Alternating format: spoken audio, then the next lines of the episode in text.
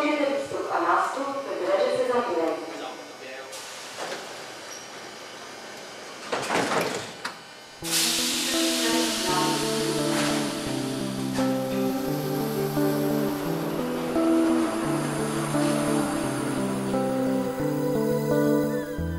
Michaela Hošková přerušila kvůli péči o syna postiženého poruchou autistického spektra slušně našlápnutou kariéru marketingové manažerky. Před časem založila s manželem designovou společnost Mapy, která nabízí oblečení a další výrobky spojené s Matějovými mapami a výtěžek využívá také pro charitativní účely. Jakými mapami? 16-letý Matěj má fenomenální paměť na trasy městské hromadné dopravy u nás i v zahraničí. Nejraději ze všeho v klidu sedí a maluje z hlavy nejrůznější trasy.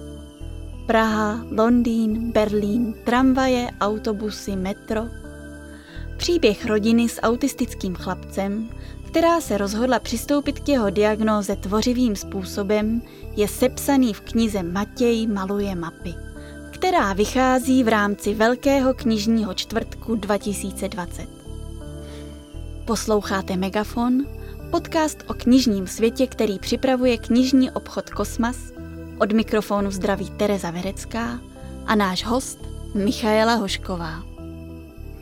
Zdravíme nejen vás, ale i nadálku Matěje. Jak se v těchto dnech má a jak se těší na knihu, která bude plná jeho map? Eh, dobrý den. Momentálně se cítí tak, že má distanční výuku nečekaně znovu, protože už je žák, eh, studentem střední školy, takže pro ně už eh, více než týden platí distanční výuka. Vůbec jí nepřál, takže šťastný není, ale zvládá to dobře, protože už je v podstatě vyzkoušen ze základní školy. V tuhle chvíli si myslím, že hodně maluje, protože se dostal na grafickou školu a dva dny v týdnu vlastně celý dny jenom malujou, takže i ta distanční výuka je pro něj samozřejmě i mnohem snažší než na základní škole. Na knížku se těší, on už ji viděl, bylo to pro nás velký překvapení, že u nás zazvonil kurýr nečekaně, nic nechtěl, takže to byl balíček, který jsme neočekávali a byl hodně těžký a hned v podstatě u hlavních dveří, když jsme viděli na něm samozřejmě vydavatelství portál, tak nám bylo jasný, co to je. Oba jsme se na to, tím, že díky tomu, že je teda doma na té distanční výuce, jsme se na to vrhli, otevřeli jsme, otevřeli jsme tu krabici a nebudeme lhát, oba jsme začali brečet.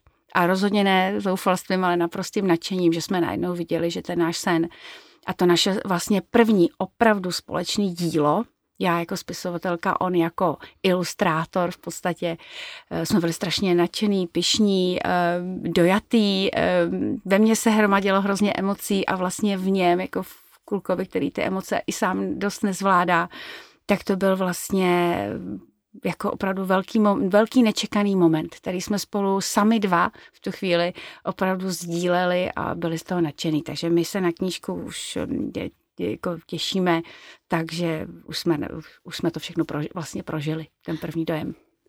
Já vím, že vy jste knížku dopisovala se začátkem s tou první vlnou koronakrize v České republice a popisujete tam, jak to bylo pro Matěje těžké a jak je komplikované se vyrovnat s nějakou ztrátou řádu. Jak to Matěj snáší teď, když už je ta ztráta řádu tak dlouhá? Tak eh, ano, ta knížka dostala nečekaný doslov, s tím se nepočítalo, ale ve chvíli, kdy jsem knížku dopsala a začaly tyhle ty všechny všechny nečekané události, tak jsem sama navrhla, že by určitě se ta knížka zasloužila doslov a vzpomínku, v jakým dramatických chvílích pro nás se ta knížka vlastně zrodila, protože kromě toho, že jsme byli teda v izolaci, tak jsme se museli i vystěhovat z domu, protože jsme se akorát kvůli Matějovi a jeho nové škole stěhovali, takže opravdu o to, o to horší to pro nás bylo, stěhovat se v nouzovém stavu, zvládat distanční výuku dvou dětí a balení věcí a žádost o to, aby jsme mohli opouštět jedno město příště do druhého.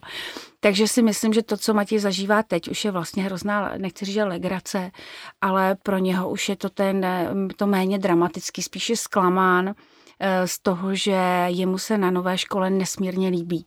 My jsme samozřejmě se báli toho přechodu ze základní školy na střední a ten přechod prošel tak strašně až neuvěřitelně snadno, protože samozřejmě mezi lidma, který sdílí jeho nadšení pro malování, protože jsou to sami nadšenci pro e, někdy až neobvyklá díla. Takže e, Matěj je spíš smutný v tuhle chvíli, protože on je zvyklý, Eh, teď pro, vlastně ta distanční výuka je velmi na pohodu tím, že se u toho nestěhujeme, nebalíme, neměníme eh, nejenom řád, ale všechno ostatní, ale spíše smutný, protože se mu vlastně po té škole velmi stýská jako po té škole a mohu si dovolit říct, že i po těch dětech, což je asi poprvé za jeho život, že se mu stýská i po lidech. A jak Matěj přijal bydlení v novém prostředí? Eh, značením. Je to jednoduchý, přímo před domem máme autobusovou zastávku. Takže bych řekla, že spíš řidiči hromadné dopravy jsou, nejsou nadšení, protože Matěj hlídá každý jejich spoždění. A umí jim to i na dálku vyčinit. Když přijedou včas, taky mává, když nepřijedou včas, poznají to na jeho výrazu. Nedávno ve videorozhovoru na DVTV vypadal Matěj velmi v pohodě. Momentálně se mu předpokládám, že za pomoci dalších lidí daří se svojí formou autismu vycházet docela dobře. Jo, Matýsek, pro mě to pořád Matýsek je báječný dítě, je to dítě, který se umí usmívat, je to dítě, který umí být eh, samozřejmě klidný a na první pohled na něm není patrné vůbec nic což samozřejmě si i v té nové škole mysleli, ale bohužel stačí mu eh, malý, malé překvapení, stačí mu e, zpráva, kterou neočekává a pořád jeho reakce jsou neadekvátní nejenom jako jeho věku, ale celkově neadekvátní jako e, člověku, že opravdu začne e, mlátit do stolu, prostě nadávat a končí to v hlubokých depresích a úzkostech. Takže ano, Matýsek je v pohodě, je to skvělý kluk, který když všechno je, jak má být, všechno zapadá do jeho škatulek, tak eh, dá se říci, že na něm není poznat vůbec nic. Samozřejmě má svoji formu mluvy, má, má svoji formu eh, vyjadřování, sdílení věcí. Není to pořád eh, typický pubertácký kluk, který si bude s někým vykládat o tom, co se večer budou dělat a podobně, protože nez, nezdílí aktivity mimo školu se studenty. Ale dokáže už eh, s, dě, s dětmi komunikovat o, se studenty se spou, o spoustu věcech, ale pořád jenom v omezeném eh, množství času, že opravdu jako dokáže vydržet, nevím, pět, deset minut a pak jeho pozornost padá, čehož si už i na současné škole začínají všímat, že jeho unavitelnost, jeho eh, pozornost rychle zmizí, rychle klesá. Takže vypořádává se s tím výborně, je to stále lepší a lepší ale pořád to není úplně ono a pořád to není úplně standardní kluk, což samozřejmě víme, že nikdy jako nebude. Ale ano, takhle, když se s ním budete povídat na zrovna na tom DVTV ještě na téma mapy, tak nenajdete většího nadšence a máte pocit, že je to prostě kluk, který je prostě v životě jenom šťastný. V knížce popisujete některé z Matějových záchvatů a ten popis je autentický a pro člověka, který nikdy nežil s autismem nebo s osobou autismem postiženou, tak dost šokující. A vypadá to, že často ty jeho záchvaty ohrožují nejenom jeho zdraví, hmm. ale i zdraví jeho blízkého okolí. Jsou ještě četné i takhle v 16 letech a ve stejné intenzitě? Určitě ne. To je to, co, na co jsme hrozně pišní, že se nám opravdu podařilo z, z, ze zdenních záchvatů, který měl jako předškolák, kde opravdu i 16krát za noc dokázal mlátit hlavou do zdi, to spíše ubližoval sám sobě, než tedy okolí. Pak samozřejmě ve chvíli začal chodit do školky, začalo i bohužel okolí, když mu děti vstoupily do jeho prostoru. Eh, postupně se nám to díky asistentovi podařilo eh, odbourávat jen tím, že jsme předcházeli situacím, nebo dokázali jsme už odhalit situace, kterému ty záchvaty způsobují a tím jsme předcházeli. Postupně teda se to stále více a více vymizelo a spíše převládalo, eh, že se vyjadřoval hlučně, křičel. Takže víc než potom jako fyzický, to bylo spíše jako eh, projevy opravdu křiků, nadávek, nespokojenosti ale pořád ještě i dneska, ano, jsou, nejsou tak četné, protože jsme ho naučili, aby sám je ovládal. Takže když ví, že on sám řekne, že to na něj jde, tak třeba jde se projít. Jde se vymluvit ke svým králíkům, který má hrozně rád, jde, veme si kolo a jdeme na kolo. Když vidím, že je to opravdu zlý, tak my si jenom objedeme prostě kolem domu. Prostě dokázali jsme se naučit teď ventilovat zase jiným způsobem, ale pořád, ano, před chvilkou jsem vyprávěla, že stačili mu jenom, na, že si v televizi viděl velký nárůst čísel lidí s, s covidem-19 a najednou mi vzal ruku, tu mi zmačkl tak, že mi v ní křuplo a měla jsem ortézu. Eh, nečekala jsem to, protože se to nestalo a většinou se musím přiznat, že on ubližoval, ubližoval, ubližoval všem, jenom ne mě. Pro něho jsem byla zvláštní, eh, to asi člověk, který ho ví, že on potřebuje na tisíc procent. A že prostě, když jemu ublíží, bude konec. Já mám pocit, že vždycky to tak nějak vzadu v hlavě bylo. Takže když už ublíží mě, tak vím, že je něco extrémně, extrémně špatně. Občas bohužel mm. se projevoval na své sestře, která nějakou modřinu měla, nebylo to nikdy, eh, spíše jí štípal. V jejím případě jí štípal, zase asi věděl, že kdyby jí uhodil o tolik mladší sestru. Mám pocit, že dokázal, eh, že dokázal zvolit i správné násilí na, správného člověka. Je to strašný, co říkám, ale mám pocit, že věděl, že na velkého chlapa si může dovolit víc, než na malou, jako na malou sestru. Proto jsme věděli, že ten mozek nějak přemýšlí i v téhle v tý jako oblasti. A my musíme vychytat, jak tu oblast, jako, jak já říkám, i v té knižce přeprogramovat.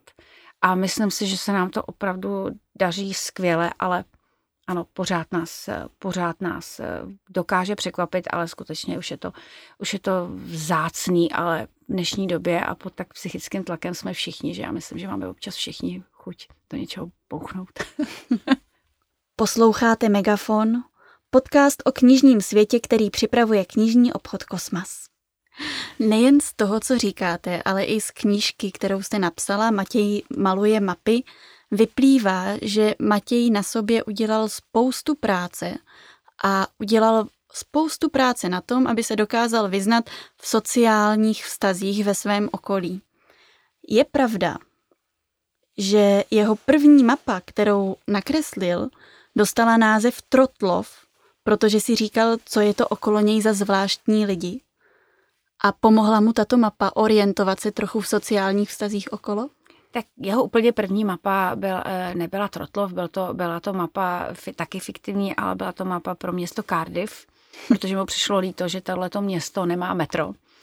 Eh, tam to vlastně všechno začalo, ale jinak ano, jeho úplně první mapa, která nebyla pro nikoho, ale jenom pro něj samotného, dostala tenhle název a my jsme si fakt opravdu řekli, ježíš, ten kluk se opravdu, to nemůže být náhoda. On si myslí, že my jsme ty trotlové a on je ten, ten eh, úžasný, zdravý, báječný kluk. A vlastně v té mapě jsme pochopili, že už podle názvu těch stanic, že si přesně nějaké věci, kterým on nerozumí v tom našem světě, nějak nazývá. A ty názvy nám pomohly pochopit, jako co, co jako nám tím chce sdělit, nebo jak ty naše některé situace a věci on vidí ve svém světle. A je pravdou, že my jsme díky těm mapám hodně pochopili jeho, a myslím si, že on si díky těm mapám a tomu řádu, protože ty mapy z jeho pohledu, a oni mají řád, tak on si začal eh, hledat tu cestičku k nám. Takže vlastně ty mapy se, dá říct, propojily eh, nás jeho světem a zase jeho s tím naším světem. Když říkáte, že se slitoval nad Cardiffem a dopřál mu metro, dopřál už metro i Brnu? Ano, eh, Dokonce e, několik lidí na sociálních sítích jsme to teda vyfotili, tak jsem se bála té reakce. A hrozně mě potěžilo, že pár Brňáků napsal, že konečně Pražák pro ně vymyslel něco pořádného. Takže jsme to brali za velkou velkou poklonu, že eh, ho Brňáci jako Pražáka vzali na milost. Tak třeba jednou dojde Matějovo brněnské metro i k realizaci? Kežby. I pro Bratislavu mimochodem udělal. Eh, protože mi je líto, že velká města, prostě z jeho pohledu by každé velké město mělo metro mít, protože on prostě, on by nejradši samozřejmě spojil celý svět metrem, což už taky vymyslel, jak by na bázi levitace pod mořem mělo fungovat, ale víc jsem nepochopila. Ve, v jakou chvíli si Matěj sedne k mapám a začne malovat mapy? A v jakou chvíli, protože Matěj momentálně studuje výtvarnou školu, na které musí malovat mm. i jiné věci než mapy, tak uh, jaký je ten moment, kdy se rozhodne malovat mapu a kdy se věnuje jiným kresbám a výtvarným technikám?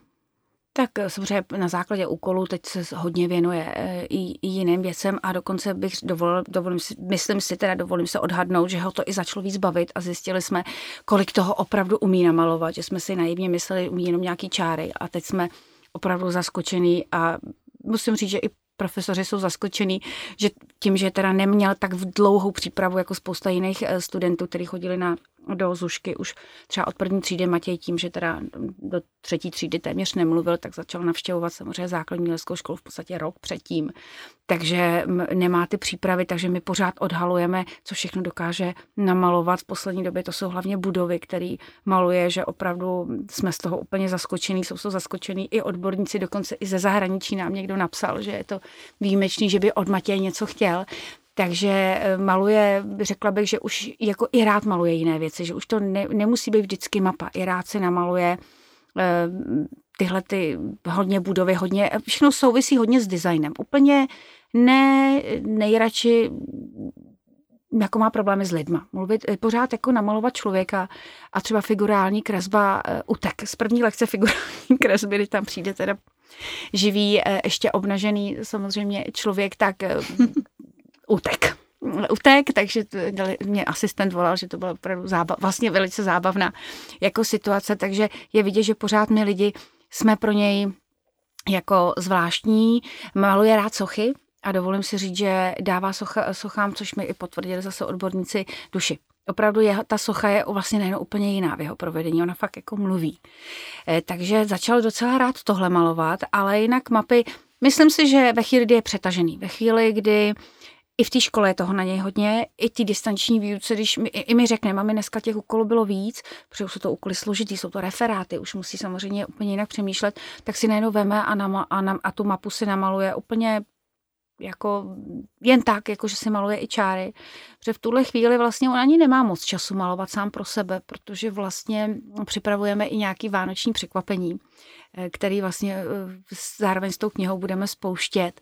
Takže má, připravuje vlastně trošku i věci jako dál pro charitativní účely a podobně. Teď taková, má připraven takový projekt s jednou zase charitativní organizací, takže on ty mapy v tuhle chvíli, eh, bych řekla, nemaluje ani sám pro sebe. Teď ho třeba oslovila i zase jiná firma, že chtěli, aby jim udělal mapu jejich, jejich budov, kde oni sídlí a podobně, takže to udělal.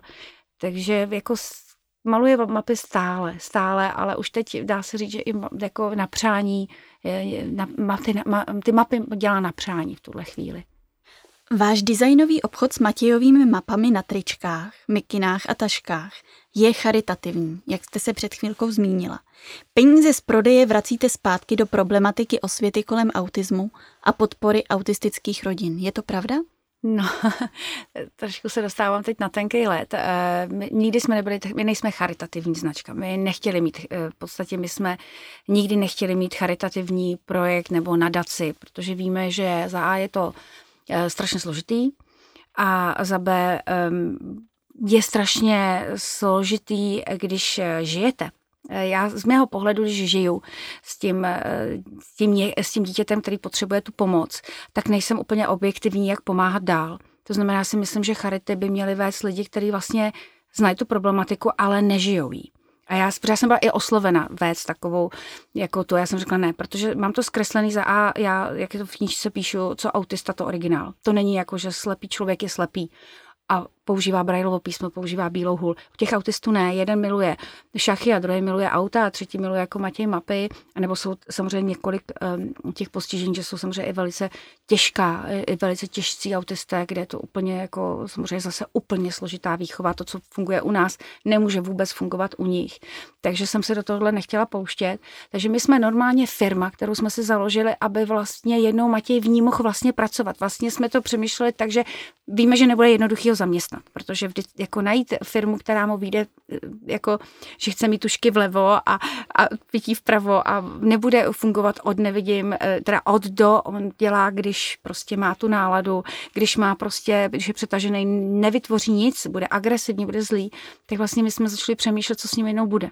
Takže jsme založili vlastně firmu, která teď je, která část ze zisku věnuje. Takže my musíme, máme zaměstnance, který musíme platit, takže není to, že všechno děláme, my musíme, já musím z něčeho žít, takže tohle bych vlastně tímhle chtěla uvést na pravou míru, že nejsme jako charitativní organizace, jsme prostě eh, firma, která se ale snaží eh, některé věci, teda třeba celý, se rozhodneme, že jsme vydražili mapu, Matějovu tu jsme celou dali, prostě nárazově, ale zároveň musíme platit eh, grafiky, musíme platit lidi, na e-shopu, musíme platit další věci, ale snažíme se část vždycky dát a Přiznám se, ano, už jsem to i řekla, my pomáháme tam, kde to lidi chtějí. Takže děláme osvětu ohledně autismu, ohledně našeho syna, protože s námi bohužel řada lidí nesouhlasí s tím, jak to vedeme s Matějem. Je proti nám i řada lidí, kteří nesouhlasí s tím, jak to děláme s Matějem, právě s, trošku, jak my říkáme, z autistické komunity a narazili jsme, že ne všichni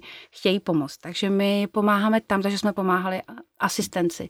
Pomáhali jsme eh, holčičce, která eh, se přitopila v bazénu, prostě byla v komatu dlouho, musela se vrátit na začátek a všechno se znovu naučit, takže jsme jí zajistili asistenta, který pomáhal vrátit se do života a podobně. Takže my se snažíme jako dělat osvětu z našeho pohledu autismu. Kdo souhlasí, kdo nesouhlasí, je na každém, eh, na každém a pomáháme tam, kde to lidi chtějí, ne kde to nechtějí. Kniha Matěj maluje mapy Michaely Hoškové je sondou do života rodiny s dítětem postiženým poruchou autistického spektra a vyplývá z ní a překvapuje, jak moc, což je samozřejmé, ale jak moc se zabýváte v úvahách Matějovou budoucností. Tím, co bude s takhle postiženým dítětem, až vy mu nebudete moci být oporou. Už udělal i Matěj sám nějaké eh, pokroky v tom směru, že začal on sám uvažovat o své vzdálené budoucnosti?